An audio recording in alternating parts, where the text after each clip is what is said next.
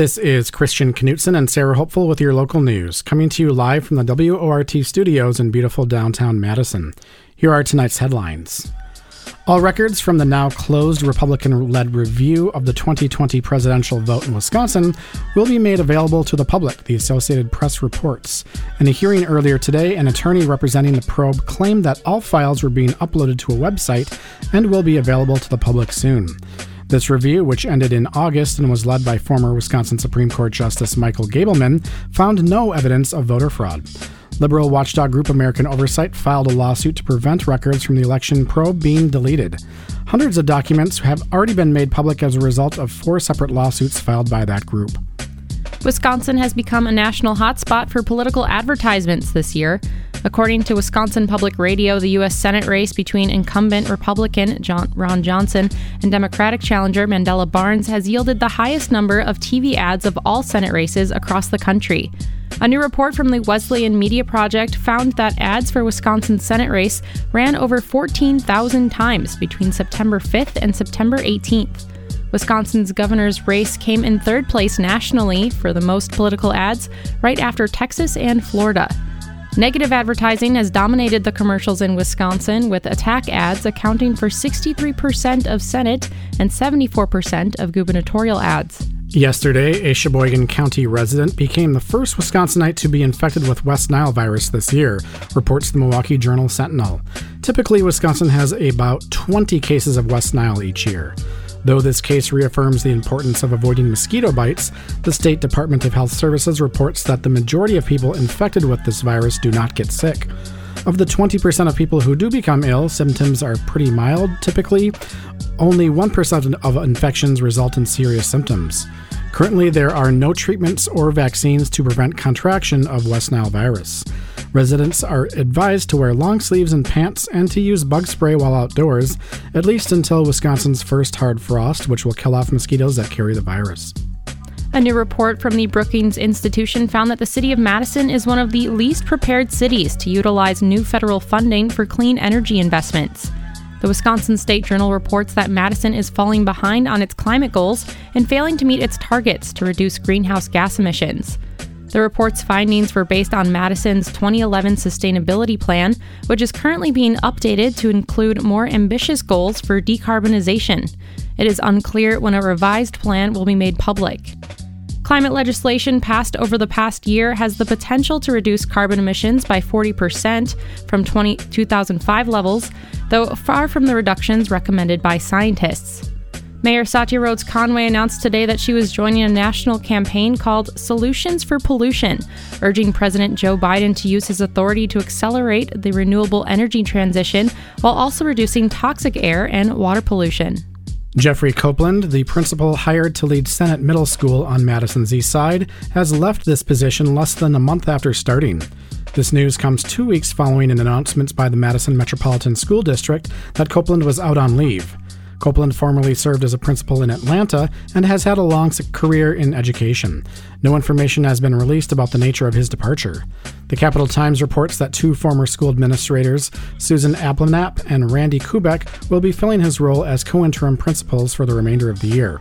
The hiring process to find Senate Middle School's next permanent principal began immediately following this announcement. And those were your local news headlines. Cow manure is one of the biggest factors creating crappy conditions on Madison's beaches. Phosphorus from agricultural runoff creates blue-green algae blooms in the city's lakes, which can pose a danger to both humans and animals alike. Earlier today, Dane County Executive Joe Parisi announced his newest plan to fight back in this war on cow waste. W O R T producer Nate Wegehout has the story. We can create a one-stop service for farmers' manure. Dane County Executive Joe Parisi and members of the Clean Lakes Alliance met today in front of the county's natural gas plant at the Dane County landfill, which helps ship renewable natural gas created from methane across the country. There, they proposed a new initiative to address manure runoff in Dane County's lakes and streams. As part of his proposed twenty twenty-three county capital budget, Parisi plans to begin a feasibility study to build a new community manure processing plant. The budget includes three million dollars to pay for the year-long study, as well as purchase the land to build the new processing facility. Part of the study will include finding out how much manure can be processed, environmental and financial benefits, and where to put the facility. The facility will be filled with cow manure, so the facility will smell. But Parisi says that, though the final location will be determined over the course of the study, it will be built in a rural area and not in any neighborhoods. Manure is used by farmers to fertilize the land, adding nutrients such as nitrogen, phosphorus, and potassium to the soil. Winter is often seen as an attractive time for farmers to spread manure. Crops don't grow during the winter, and farmers tend to have more time on their hands. And the frozen ground is less likely to be compacted by tractors spreading the manure. But Parisi says that winter manure spreading can cause a host of ecological problems, especially here in Dane County. About fifty percent of the total phosphorus runoff into our lakes occurs between January and March, when winter spread manure is sitting on top of frozen soil and is vulnerable to spring rains, which are occurring more frequently due to climate change. The runoff from the cow manure can cause a crap load of issues from area lakes and streams. When the excess nitrogen and phosphorus make their way into the lakes, it helps proliferate blue-green algae blooms, which can contain toxins that cause humans to feel sick and can kill animals such as dogs. Parisi says that due to the number of dairy farms in the area, manure runoff causes a serious risk to the health of our lakes. There are close to sixty thousand cows in the North Mendota watershed that produce an amount of waste close to the equivalent of over two point five million people. Unlike human waste, however, other than the farms currently utilizing digesters, cow manure is not treated. Rather, it is usually spread on fields, making it more vulnerable to runoff.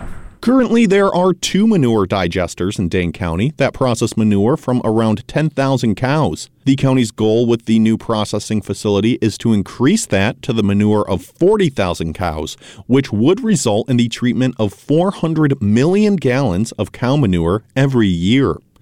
Parisi says that this would not only greatly reduce the amount of runoff, but would also help the county become carbon neutral. A plant treating the manure of thirty thousand cows would reduce methane emissions by the equivalent of more than one hundred thousand metric tons of carbon dioxide. This reduction is comparable to removing the emissions of nearly two hundred fifty-five miles driven by passenger vehicles, or ten million gallons of gasoline per year. ten million gallons. The processing facility works by basically converting the liquid manure into a dry solid manure. This dry manure still holds all the nutrients it needs to fertilize the soil, but becomes easier to spread accurately across the field. Meanwhile, the liquid manure removed can then be converted to methane gas, which then gets turned into natural gas, which is then sold through the county's renewable natural gas plant next to the landfill. James Ty is the founder and executive director of the Clean Lakes Alliance, a nonprofit dedicated to improving the water quality of Madison's lakes and streams. He says that this new processing facility is a way to make both farmers and the lakes happy and sustainable. Yeah, so the idea is being built specifically for dairy farmers. Um, instead of them building their own facility, we're going to come together as a community and pay for that, because the importance of dairy in Dane County, it's one point three billion dollars in econ- in the economy. So we want to keep the dairy here, but we also want to make sure that the lakes are healthy and we protect the climate. If the study is approved in the county budget and approved in later budgets once the study is complete, the new processing facility should open within the next few years. Can't wait that long and want to know when the best times to spread manure are now? The State Department of Agriculture, Trade, and Consumer Protections runs a manure management advisory system that gives daily updates to the current runoff risk of anywhere in Wisconsin. Also included in Parisi's twenty twenty-three budget, which is expected to be released next Monday, is an additional two million dollars to begin the next phase of the county's Suck the Muck initiative. The initiative, which removes sediment from area streams, has already removed one hundred eighty thousand pounds of phosphorus and fifty-six thousand tons of sludge from Dorn, Token, and Six Mile Creek, all of which flow into Lake Mendota. The next phase of the project, expected to begin in twenty twenty-four, will focus on Door Creek near Lake Kaganza. Reporting for W O R T News, I'm Nate Wuggehout. Small business owners in Wisconsin and around the country are still trying to recover from the pandemic's initial shocks. Advocates say they can make it especially hard to secure health insurance for themselves and their staff. But the Inflation Reduction Act is allowing some extra A C A credits to stay in place longer. Mike Moen with the Wisconsin News Connection has more. Average Affordable Care Act premiums in Wisconsin would have been fifty-six percent higher this year without temporary subsidies from the federal government. Small business advocates say a new extension is a big help when smaller firms are trying to get back on their financial feet. The Inflation Reduction Act included a provision to extend the A C A's premium subsidies through twenty twenty-five. The extra tax credits are from an earlier pandemic relief package and were set to run through this year. David Chase with the Small Business Majority says the extension removes a lot of headaches during a complicated time for owners of smaller operations. Only about half of small businesses are able to offer coverage, and we've seen that number, you know, drop even more since the pandemic, which makes the Inflation Reduction Act even more important. Jay says since it was put in place, the Affordable Care Act has been a game changer for small businesses, but acknowledges owners still face challenges. He says healthcare costs continue to rise, with one recent analysis noting marketplace insurers were already proposing premium hikes for twenty twenty-three. Policy experts say the subsidy extension will help buffer those higher expenses. Sean Fetteplace works in the Midwest with the Main Street Alliance and is based in Wisconsin. He says the extension is especially helpful here because Wisconsin still is among the twelve states that have yet to expand Medicaid under the Affordable Care Act.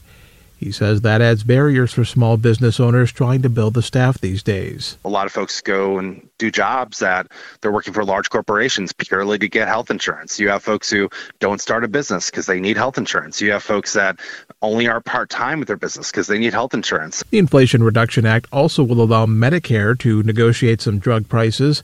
Analysts say that could also help small business owners in the future because skyrocketing prices have made it harder to select a plan to offer to their staff. Mike Moen, Wisconsin News Connection. Find our rate trust indicators to support transparency and accuracy at public news service dot org.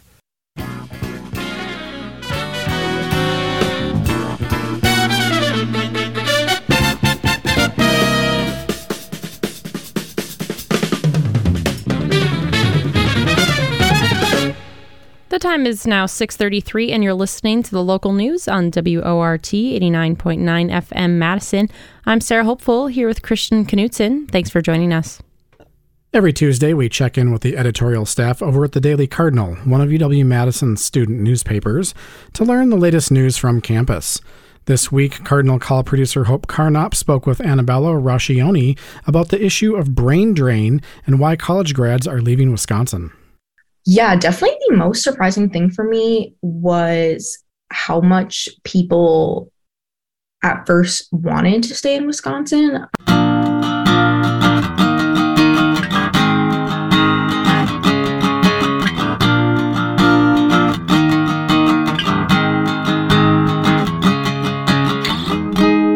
Hello and welcome to the Cardinal Call, your weekly dose of news coming out of the U W-Madison campus from the Daily Cardinal student newspaper.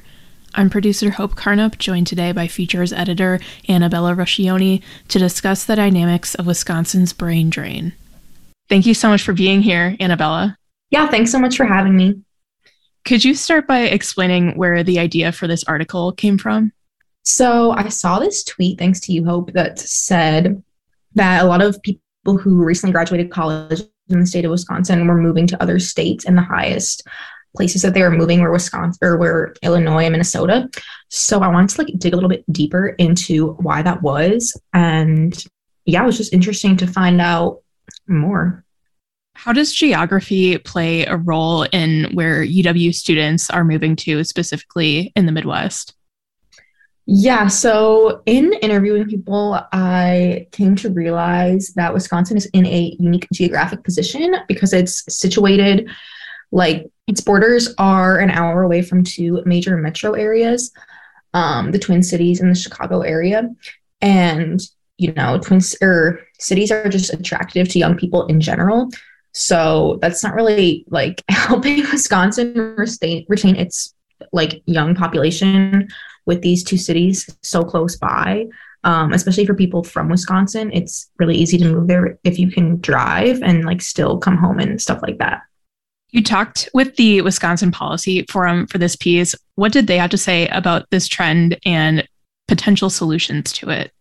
Yeah, so this is a trend that has been going on for a couple decades now. I believe nineteen eighty is when they first started tracking this, and Wisconsin has always had a negative retention rate for its undergrads uh, or for people who graduate.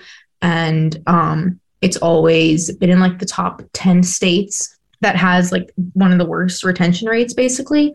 Um, so this des- definitely isn't a problem that's going to reverse itself.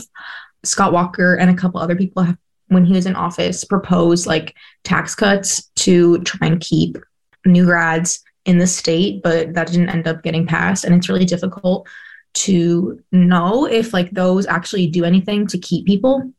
So it's kind of tricky um, to know like what's going to keep people in a state or not. Um, what I did learn is that since Wisconsin does have like a relatively low cost of living, it's good at like keeping people. Like if you didn't move away and you stayed, or like you're from here, um, it's pretty good at keeping you in the state, um, just like that and other things. Um, yeah, but solutions are difficult because it's hard to know like if they actually work. You chatted with several students for this story and where they moved to. What were some of the factors that influenced where they decided to move after graduation? Um, definitely the biggest factor was jobs. Um, all three people that I talked to um, had applied for, well, I talked to one person who stayed in Madison and then the other two who moved, and everyone had applied for jobs in Madison, but of the two who ended up moving, it just ended up being like they could not find like what they were looking for in Madison, and neither of them really had interest in moving to other parts of the state. Um, and it was just like jobs that brought them to other cities was the main reason. And none of them really had like a um, negative like view. Like it wasn't necessarily that they totally like wanted to leave, like I need to get out of here, more so that they felt like they had to, to like find more economic and employment opportunities. Can you describe the impact on the surrounding community like Madison when young professionals leave the area? Obviously, like U W is so like ingrained in the city and like it's such a big employer. Um, and like, you know, college towns in Madison is always going to have like a high like turnover rate of like people in like the eighteen to twenty something age category, just like by the nature of going to school somewhere. But it's definitely difficult, I think, when there's like not a lot of like industries in Madison, like to keep young people around. Um, it's hard for the people who stay, who don't necessarily like have those financial means to like upkeep um, the city, basically. Just like the essence of it, just like, I guess like shopping centers, malls, churches, schools, things like that, like without like those taxes coming in and stuff. That's when it gets difficult. So there was a Bloomberg article that my story referred to that refers to this thing called the knowledge economy, which is basically, I don't know, it's a difficult like concept, I think, to understand, but basically, yeah, it's just like a large number of like highly educated people move out. It's difficult to like keep up the standards of the city. So you wrote that weather might also be a factor in determining where people decide to move.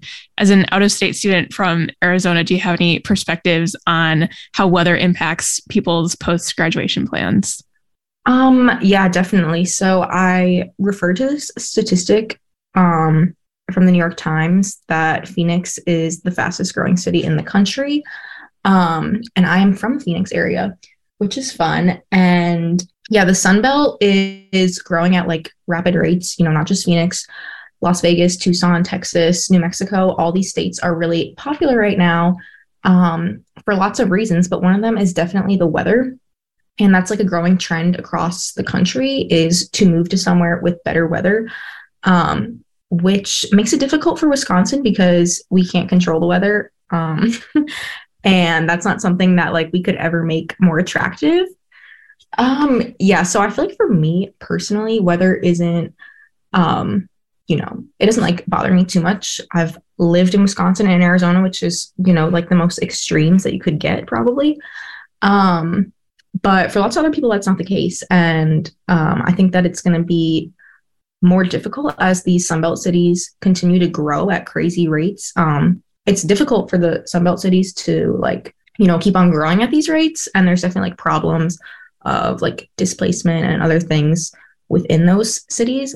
But this trend is definitely not going to help the Midwest continue to retain its population. Is there anything that surprised you while talking to recent graduates for this story? Yeah, definitely the most surprising thing for me was how much people at first wanted to stay in Wisconsin. I thought that it was going to be more of like a conscious, like, I want to move to like a big city.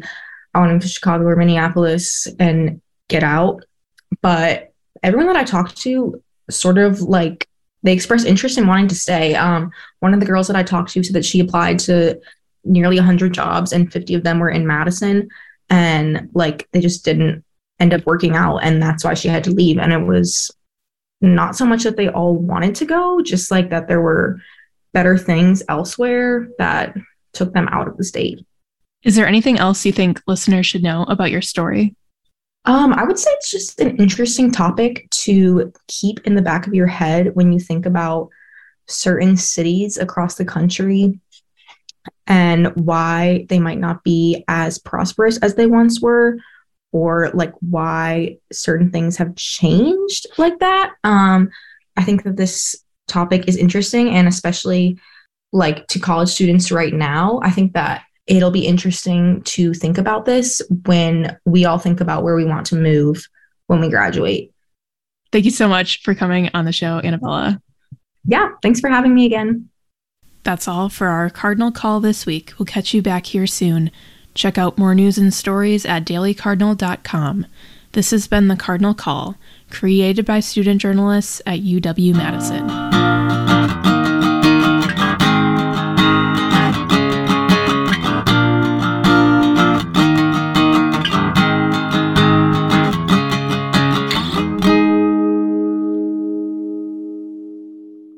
Tonight on Wildlife Weekly, feature contributor Jackie Sandberg breaks down what you should do if you find a bat in the winter months.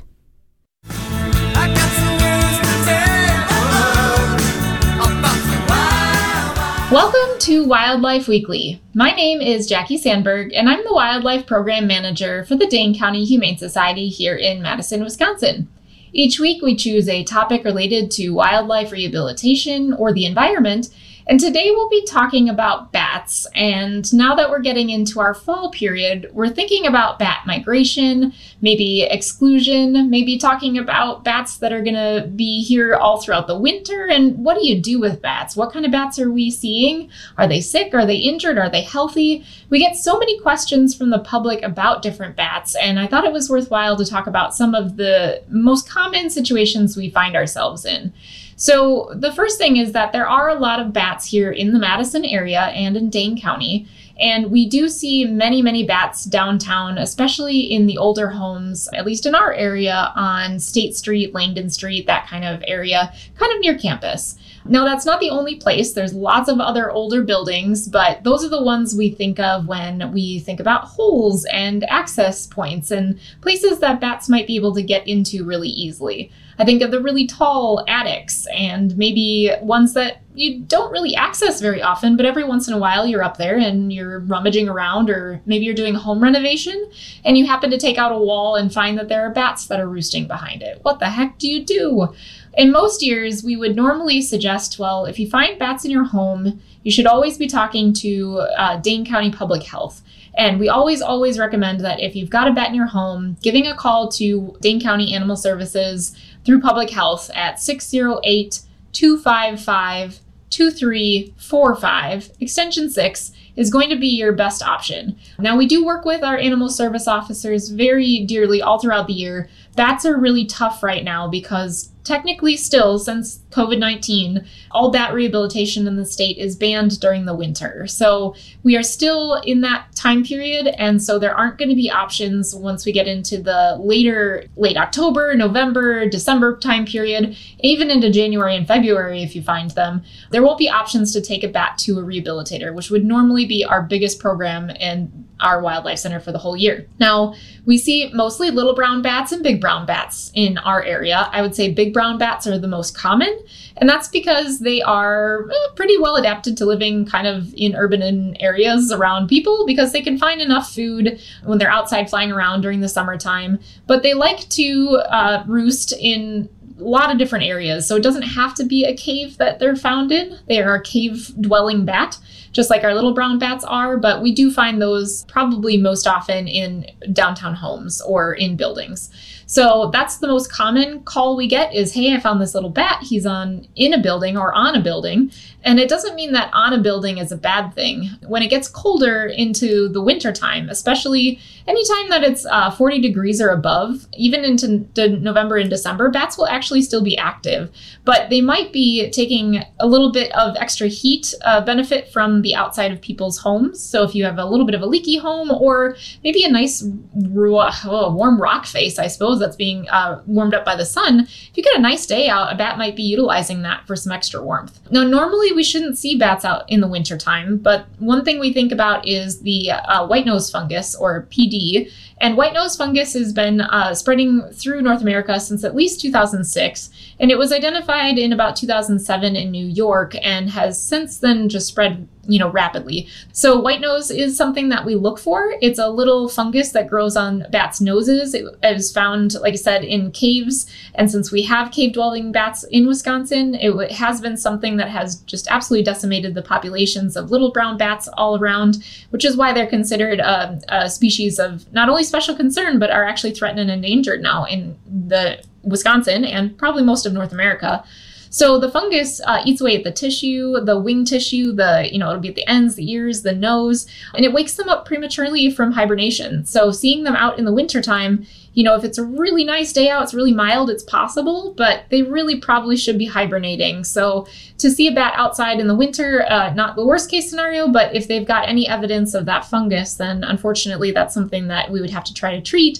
And we've only treated a few of them. There's no known cure at all for it, but it's sad to say that, you know, it's pretty deadly because through research in North America, about ninety to one hundred percent of bats have died once they've gotten our white nose fungus. And the hardest hit ones are our northern long-eared bats, the little brown bat, and the tricolored bat. Luckily, those that are big browns have not really seen that yet. So that's probably, again, our most common species to treat and work with. But it's really sad because they are such an important part of our environment. Now, if you are living in a house that does have bats, other things to maybe look up. Our other common thing is, you know, is this bat going to have rabies? What do I do in this situation?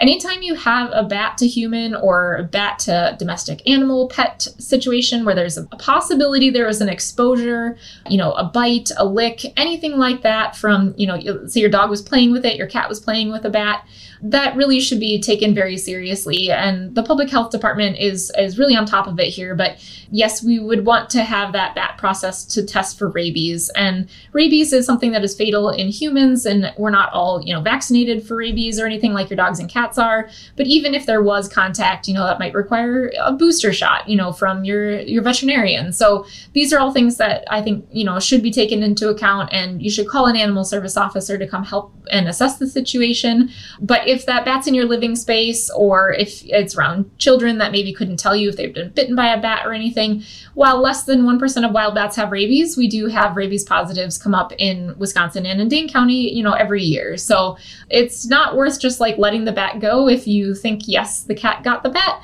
it would be better to contain the bat safely and to talk with a professional, whether it's us at the Wildlife Center or Animal Services, Public Health, um, or the Wisconsin D N R, which to call the Wisconsin D N R, super important. Uh, they actually have some specific bat-related numbers, which is great. Um, they actually have an email address, uh, d n r bats at wisconsin dot gov, uh, which is preferred, but they do have a phone number to call and ask about bats, which is six zero eight two nine four, seven zero two five or the wildlife hotline at six oh eight, two six seven, oh eight six six.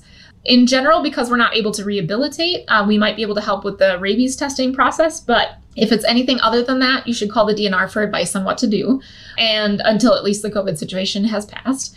And then otherwise, um, our phone number, if you did find one that, you know, was other injured, might freeze to death, anything like that, where we might be able to help at least in some sort of way. We would hate to see an animal suffer out in the wild during this time of year as we start to get into colder temperatures, because they should be hibernating and safe and sound, but you might still incur that type of situation where that animal does need emergency services in some way. Um, our phone number is six oh eight, two eight seven, three two three five. So you can also email us at wildlife at give shelter dot org or check on our website. So hopefully you're just seeing them through the October migration period. They should be all settled in usually by about the end of October. And then we won't see very many of them other than being in your house, potentially either away from people or constituting an exposure, which is where we might be helping with. Or again, if you find a sick or dead bat, I would definitely call the D N R to report. But other than that, you know, looking for things like white nose syndrome is definitely a very important part of research and how we help as rehabilitators to identify that if they do come in. And uh, we really want to promote having bats in our environment just because of how great they are for ecosystem services, like getting rid of large insect populations, which uh, sometimes for us, if you don't like mosquitoes, you really like bats. So thanks again for listening on W O R T. This has been Wildlife Weekly.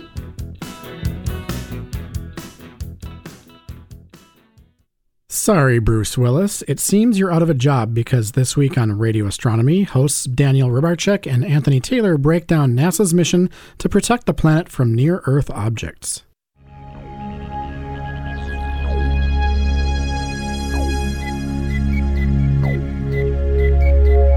Welcome to Radio Astronomy. I'm Dan Rybarczyk. And I'm Anthony Taylor. Today, we're talking about a NASA mission that culminated yesterday with the collision of a spacecraft into an asteroid. That's right. This wasn't some clumsy mistake or unexpected catastrophe. It was actually the whole point of the mission. Called the Double Asteroid Redirection Test, or DART, this was the first ever mission intended to test a method of asteroid deflection. In other words, NASA wanted to find out if we could alter the trajectory of an asteroid through space. Why? Well, there are a lot of reasons, but perhaps the most obvious and most important is pretty simple. Planetary defense. It's been famously quipped that if the dinosaurs had had a space program, they might still be around. But all jokes aside, even though major asteroid impacts are rare, a large asteroid impact could still pose an existential threat to life as we know it. Astronomers are constantly monitoring asteroids in the solar system that might pose a threat to life on Earth. If there's a large asteroid hurtling towards Earth, there's a pretty good chance that we'll know it's coming. But even if that happens, what would we do about it? Ideally, we'd want to somehow redirect the asteroid so that it passes harmlessly by Earth, rather than smashing down and causing potentially catastrophic effects to Earth's atmosphere and most forms of life. DART was launched as a way to test NASA's kinetic impactor technology, which is just a fancy way of saying crashing a spacecraft into an asteroid to change its path. Specifically, NASA chose to strike an asteroid called Dimorphos, which orbits another larger asteroid called Didymos. That's why the D in DART stands for double. These two objects orbit each other in a binary system. Before DART, the time it took for these two objects to orbit each other was eleven hours and fifty-five minutes, at a distance of about three quarters of a mile. Because these asteroids form a binary system, astronomers can easily measure how long the orbit is by measuring the changes in brightness from the two asteroids as they pass the, in front of and behind each other over the course of time. So if some object, say a spacecraft, came in and walloped one of the asteroids, changing its orbit, scientists would be able to easily measure the effect of that collision and the asteroid's orbits. That's why NASA picked this object to test the kinetic impactor technology. DART launched in November twenty twenty-one, heading on a collision course with Dimorphos, the smaller asteroid in the binary pair. There's no chance that this asteroid system would hit Earth before or after impact, so this is a safe testing ground for NASA. And just yesterday, DART successfully made impact. Weighing a little over twelve hundred pounds, DART smashed into the five billion kilogram Dimorphos at a speed of fourteen thousand miles per hour, with the intent of bringing it closer to its partner Didymos, shortening its orbital period by several minutes. Over the coming weeks and months, astronomers will monitor the effects of DART's impact on the binary system to measure precisely how the collision affected the asteroid's orbit. As a first step towards planetary defense, the mission was a great success. DART struck the asteroid Dimorphos as intended. This demonstrates that kinetic impactor technology is a viable method of asteroid deflection, which could potentially protect Earth from a dangerous impact in the future. The European Space Agency's HERA project will study the surfaces of Dimorphos and Didymos in another four years to study the impact left by DART and provide a more detailed analysis of the kinetic impactor's effect on the asteroids. For now, there's nothing to worry about. No major asteroid is expected to strike Earth in the foreseeable future.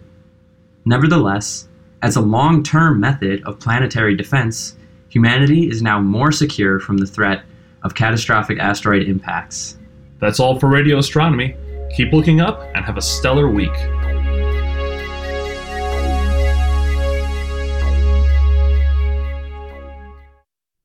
And that does it for our show. Thank you for listening to W O R T's Live Local News at six. Your headline writer this evening was Christian Billings. Your reporter tonight was Mike Moen with the Wisconsin News Connection. Special thanks to feature contributors Jackie Sandberg, the Radio Astronomy crew, and the editorial staff at the Daily Cardinal. And thanks to all of our wonderful pledge rappers, Jedi Siri Ramos and Sierra Powers, who we'll hear from in just a moment. Engineer Dave Lawrenson got the news on the air. Nate Wuggy Howe produced this newscast. Sholly Pittman is the news director at W O R T. I'm, I'm, your, I'm your host, Christian Knutson. And I'm your host, Sarah Hopeful. And thanks to all you who pledged. We still have a few minutes left, so we'll throw it back to Jade and Sierra in the studio. And up.